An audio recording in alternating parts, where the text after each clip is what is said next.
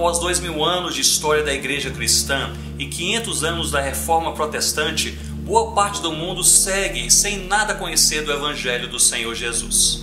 Segundo o Georgia Project, estatística de dois mil e dezenove, há cerca de sete mil povos na Terra considerados não alcançados, que pouco ou nada sabem do Evangelho do Senhor Jesus. De acordo com a I M B, dentre esses sete mil povos, três mil e cem são considerados não engajados, ou seja, não há nenhuma iniciativa cristã missionária entre eles. Com respeito à tradução da Bíblia, grandes avanços aconteceram nas últimas décadas e graças a Deus por isso, mas há ainda cerca de mil e oitocentas línguas sem nenhuma porção bíblica traduzida em seus idiomas. Em um recorte mais nacional, há noventa e nove etnias indígenas sem a presença de nenhum missionário em nosso país.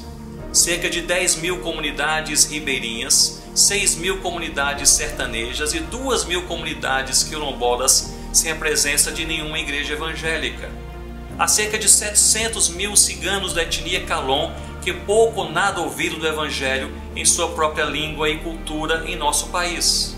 Com respeito aos imigrantes, tantos têm chegado aqui no Brasil e poucas são as iniciativas missionárias entre eles e muitos vêm de países pouco ou nada evangelizados.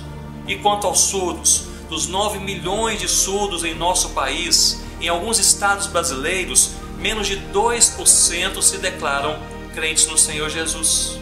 Nas grandes e médias cidades, há dois extremos socioeconômicos, onde há até mesmo três vezes menos evangélicos entre eles. São os mais ricos dos ricos e os mais pobres dos pobres. Portanto, há ainda muito a ser feito. Toda a Igreja de Cristo é chamada pelo próprio Deus para orar, para se envolver, para proclamar e para enviar pessoas para que o Evangelho de Cristo chegue em toda a terra.